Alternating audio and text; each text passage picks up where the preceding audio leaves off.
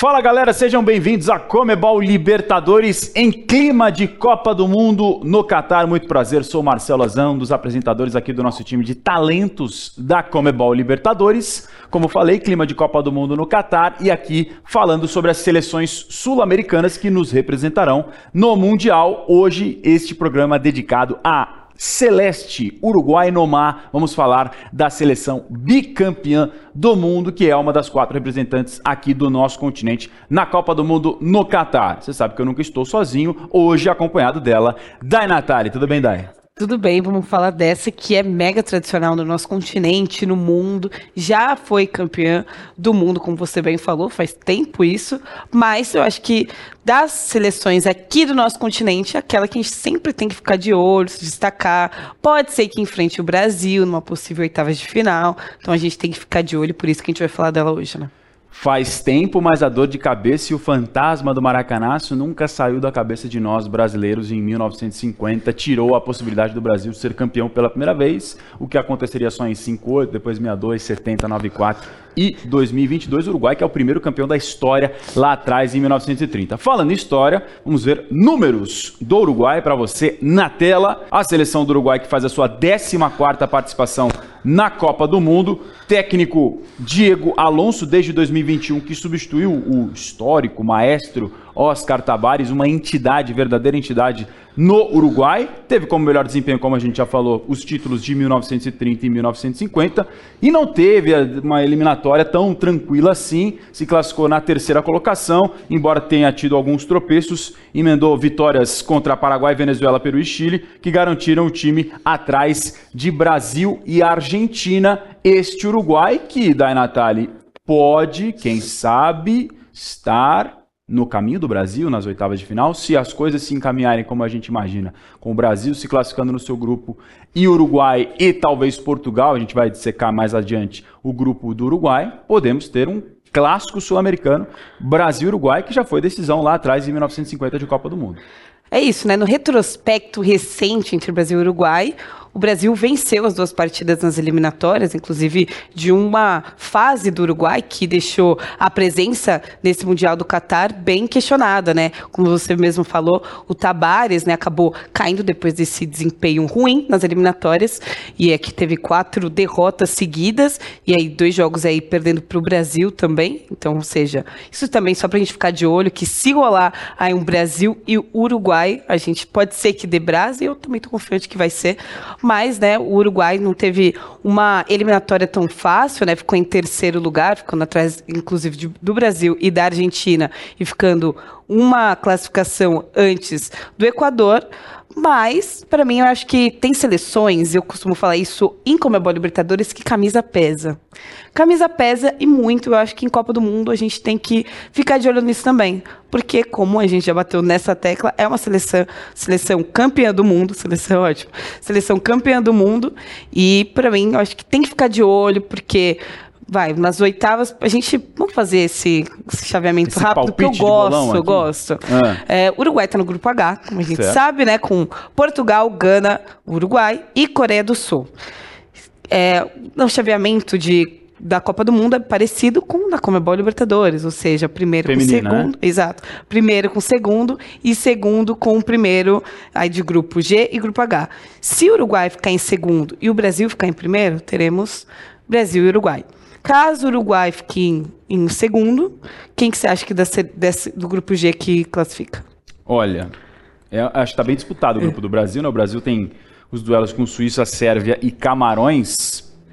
Eu confesso que eu não sei quem vai ser. Bom, eu, eu, imagino que o Brasil não vai ficar na fase de grupos. Eu estou considerando é. que o Brasil vai se classificar e em primeiro. Mas eu confesso que eu não consigo cravar para você quem vai ser o segundo colocado desse grupo G do Brasil. Mas aqui existe uma chance gigantesca de a gente ter Brasil e Uruguai ou Brasil e Portugal nas oitavas. Acho é que é muito difícil de fugir disso. E aí já vai ser um clássico, seja um clássico europeu e sul-americano, com Portugal, seja um clássico sul-americano, Brasil e Uruguai. De qualquer forma, seria um grande jogo. Eu vi algumas pessoas falarem que o Uruguai pode ser surpresa positiva na Copa do Mundo. Já vi gente fazendo esses palpitões, tipo, o que, é para você? Pode ser o campeão, a decepção, a surpresa. Já vi gente colocar Uruguai como surpresa positiva de que pode surpreender e chegar longe. Já vi gente achando que o Uruguai pode ser uma decepção. Não sei se decepção, dependendo do desempenho. Claro, se ficar na fase de grupos, aí seria uma decepção para o Uruguai, porque tem time, na minha visão, para pelo menos passar para as oitavas de final nesta chave. Mas você vê o Uruguai em qual prateleira? Na, na possibilidade de surpresa positiva ou negativa, essa Celeste? Ah, eu acho que positiva, mais uma vez pela camisa. Pensando no último, na última Copa do Mundo, em 2018, que o Uruguai chegou nas quartas, né, sendo eliminado pela França, que foi campeã daquela edição, né, da última edição de Copa do Mundo. Seria bem interessante ter ali o Uruguai nas quartas. Eu acho que tem potencial. E pensando nos caminhos, se não tomar o Brasil, tá? Vou deixar essa, esse asterisco aqui eu acho que consegue chegar até umas quartas, pelo menos, né? Porque depois vai, vai ficando um pouquinho mais complicado para todas as seleções, né? Não só para o Uruguai. Mas eu acredito mesmo por ser tradicional, por ter vindo numa crescente, além de depois do Alonso ter chegado na seleção do Uruguai, é, foi, teve quatro vitórias, né, no aquele último respiro, naquele último gás de eliminatórias, e nesse ano, né, de 2022, disputou nove jogos, teve sete vitórias. Então acho que é um, um número legal para uma seleção que está chegando numa Copa do Mundo, que teve um retrospecto até bom, né, em 2018, chegando às quartas, perdendo simplesmente para a França. Então acredito que pelo menos até umas quartas, se o Brasil não tiver no caminho, dá para chegar. E a seleção do Uruguai, que tem jogadores, na, pelo menos convocados entre os 26 que vão ao Catar, conhecidos aqui do futebol brasileiro. O principal deles, imagino que seja Jorjan de Arrascaeta, camisa 10 do Flamengo. É um dos jogadores que estará no Catar. Tem o Canóbio do Atlético Paranaense também. Outro que passou aqui recentemente pelo futebol brasileiro, o torcedor do Palmeiras deve ter saudades, o Matias Vinha. O Piqueira estava na pré-lista, acabou não sendo chamado, mas tem representantes de jogadores que atuam aqui no futebol brasileiro e que estarão com a seleção do Uruguai. Tem também o De La Cruz, irmão do Carlos Sanches, uruguaio do Santos, o De La Cruz, jogador do River Plate, que também está convocado para essa Copa do Mundo no Catar. E na frente, aquele ataque que ainda mete muito medo por aí com Luiz Soares Cavani e tem o Darwin Nunes também, jogador do Liverpool, importante para esse ataque da seleção do Uruguai. Aliás, falando em convocação e jogadores da seleção do Uruguai, vamos dar uma olhada em números desses caras que são importantes ou que tiveram marcas expressivas na Celeste Uruguai, jogadores com mais participações. O Godin, que está na lista, é um grande zagueiro, líder dessa equipe, 159 jogos, 8 gols desde 2005. O Godin, que recentemente passou pelo Atlético Mineiro. Depois vem o Cavani, o Edson Cavani, o flecheiro Cavani. Eu gosto muito do Cavani, aquela comemoração que muito ele mete aqui, ó, com arco também. e flecha. 133 jogos, 58 gols desde 2007. Depois vem o Muslera, goleiro que frequentemente joga pela seleção do Uruguai, também com 133 jogos desde 2009. Um joguinho abaixo, Luizito Soares, com 132 jogos e 68 gols desde 2007. O que ele faz de gol é brincadeira. O pistoleiro Luizito Soares, que esteve aqui agora com a gente no é continente isso. pelo Nacional. E agora a gente está na dúvida também qual vai ser o novo clube do Luizito Soares. Em quinto lugar no top 5, Maxi Pereira, 125 jogos e 3 gols entre 2005 e 2018.